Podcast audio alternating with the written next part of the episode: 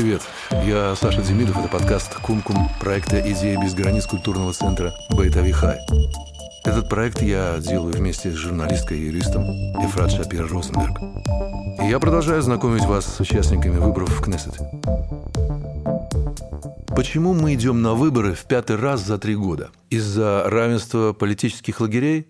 Да, но не тех, о которых вы, возможно, подумали. Между традиционными для Израиля правым и левым лагерем давно нет никакого равенства. Нравится нам это или нет, но правый лагерь, включающий ультраортодоксальные партии, получает поддержку однозначного большинства избирателей. Это научный факт. Если сложить голоса на последних выборах за все партии, называющие себя правыми, то есть Ликуд, Емина, Наш Дом Израиль, Ционут Датит, Тиква Хадаша, плюс ультраортодоксальных ШАС и Яадута Тура, получим 72 мандата, то есть 60% от общего числа избирателей. Но широкое правое правительство, тем не менее, так и не появилось. Почему? Потому что сегодня в израильской политике правят бал совсем другие два лагеря. Первый называется «Только Биби», а второй «Только не Биби». Поддерживать или не поддерживать Биби Натаньяу – это первый выбор, который сегодня стоит перед большинством израильтян. Это истинная суть конфликта и основной фактор раскола, который поразил израильское общество, а заодно и нашу редакцию.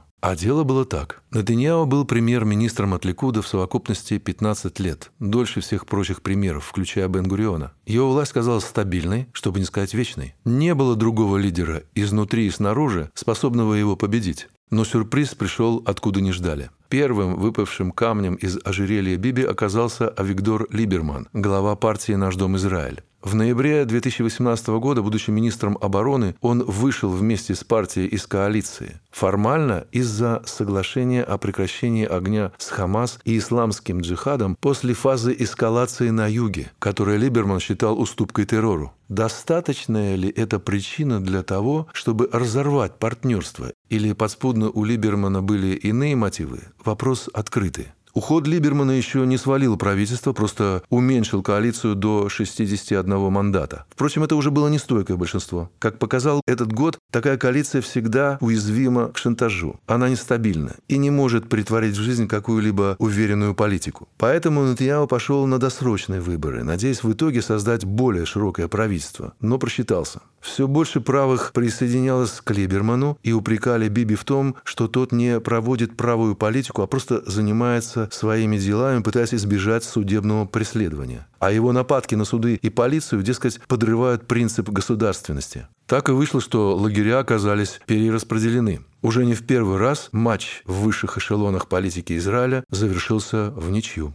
Вообще-то это не трагедия. Ничьи случались в истории страны и раньше, между двумя сильными партиями, левой и правой. Казалось бы, разрешить идеологические противоречия сложнее всего, однако были и примеры правительства национального единства, в которые обе стороны входили на равных условиях. Например, в 1984 году такое правительство образовали Шимон Перес и Исхак Шамир. Левые тогда набрали 44 мандата, а Ликуд 41. В итоге договорились о ротационном правительстве. Первые два года премьером был Перес, потом Шамир. Правительство оказалось стабильным, спасло экономику от кризиса, вывело Сагал из глубины Ливана в пояс безопасности, а главное, ротация прошла по плану. После двух лет на главном посту страны Перес уступил кресло Шамиру. Идеально. Почему подобное правительство единства не удается сформировать сегодня? Дело в том, что сейчас перед нами совсем другая ничья. Прямо во время выборов, завершившихся безрезультатно, юридический советник правительства Авихай Манденблит сказал, что намерен предъявить Натаньяу обвинение во взяточничестве, обмане и подрыве доверия. Грубо говоря, планируется доказать, что Биби использовал должность для продвижения личных и деловых интересов богатых людей в обмен на подарки и услуги на сотни тысяч шекелей для себя и своей семьи. А еще активно вмешивался в дела СМИ, на что не имел права.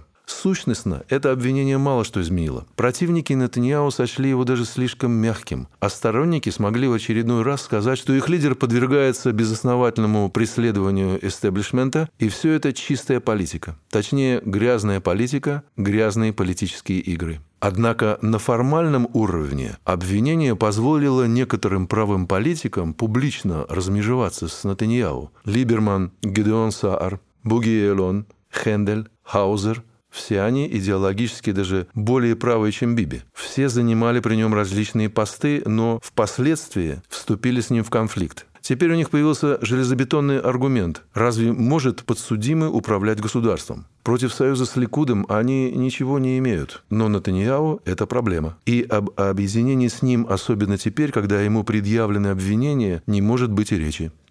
Ведь когда мы выступаем против директора школы, обвиняемого во взятке, или комбата, которому нет доверия, недопустимо, чтобы такой человек оставался на руководящем посту. Так что при всем уважении пусть сначала разберется с судом, а когда и если будет доказана его невиновность, возвращается в политику. По контрасту, ряд депутатов и даже министров от Ликуда явились вместе с Биби на первое судебное заседание, демонстрируя ему свою безраздельную поддержку. Они наоборот заявили, что не примут другую коалицию, даже правую, если ее лидером не будет Натаньяу. А действия политических противников назвали смешным и постыдным бойкотом, прямо как в третьем классе младшей школы. Вот так и сложились два противоборствующих лагеря. Уже не правые и левые, а только Биби и только не Биби.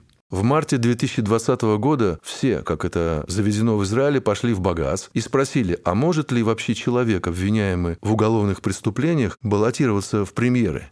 Тут выяснился интересный нюанс. Оказывается, израильские законы прямо запрещают такому обвиняемому быть министром. И Нетаньяу послушно уволился с поста министра труда и соцобеспечения, министра сельского хозяйства, министра по делам диаспоры и министра здравоохранения. А вот про пост премьера в законе ничего нет. То есть министром ты быть не можешь, а премьер-министром почему бы и нет? Ведь все, что не запрещено, разрешено. А если это кому-то не нравится или кажется нелогичным, то поменять закон должен Кнессет. У суда нет таких полномочий. Вот так и был закрыт юридический вопрос. Багас позволил Натаньяу участвовать в выборах Кнессета 23-го созыва, и эти выборы, как вы уже догадались, опять завершились ничьей. Дальше была предпринята попытка сформировать правительство национального единства. К Натаньяу, вопреки собственным предвыборным обещаниям, примкнул Бенни Ганс, что стоило ему партнерства с Яйром Лапидом, а оставшимся в оппозиции с партией Ешатит. План был, как у Шамира и Перса, первые два года премьерствует Биби, а затем его сменяет Ганс – Однако последнему не суждено было оказаться на посту.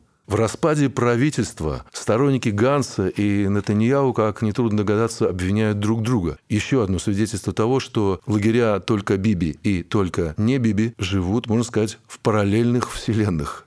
И в четвертый раз закинул он невод. В смысле, в четвертый раз были назначены выборы, после чего на свет появилось так называемое правительство перемен Нафтали Беннета, которое, однако, с самого начала раздирали внутренние противоречия. И неудивительно, ведь в новую коалицию вошли политические силы из всех частей спектра. Беннет из Ямина, Лапид из Ешатит, Ганс, Саар, Либерман, Авода, Мерес и даже исламисты из Раам – Некоторые избиратели Ямина возмутились, что Беннет и Аелет Шакет играют в игры с идеологическими противниками. А сторонники Натаньяу тем временем продолжают демонстративно называть его премьером.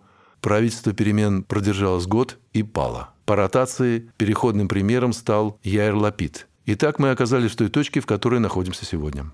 Честно говоря, фиксация на персоналях, точнее, на одной единственной персоне Бениамина Натаньяу в рамках демократических процессов вызывает сожаление. Но это то, с чем нам точно еще какое-то время предстоит жить. Именно вопрос Биби или не Биби определяет, будет ли коалиция и как она будет выглядеть. Нарушит ли Бенни Ганс и Гедеон Саар табу и примкнут к Натаньяу и Ликуду в широкой правой коалиции? Решат ли исход этих выборов ультраортодоксы, а может быть это сделают арабы? Будет ли очередная ничья и шестые досрочные выборы подряд? В израильской политике возможно все. Решать будете вы.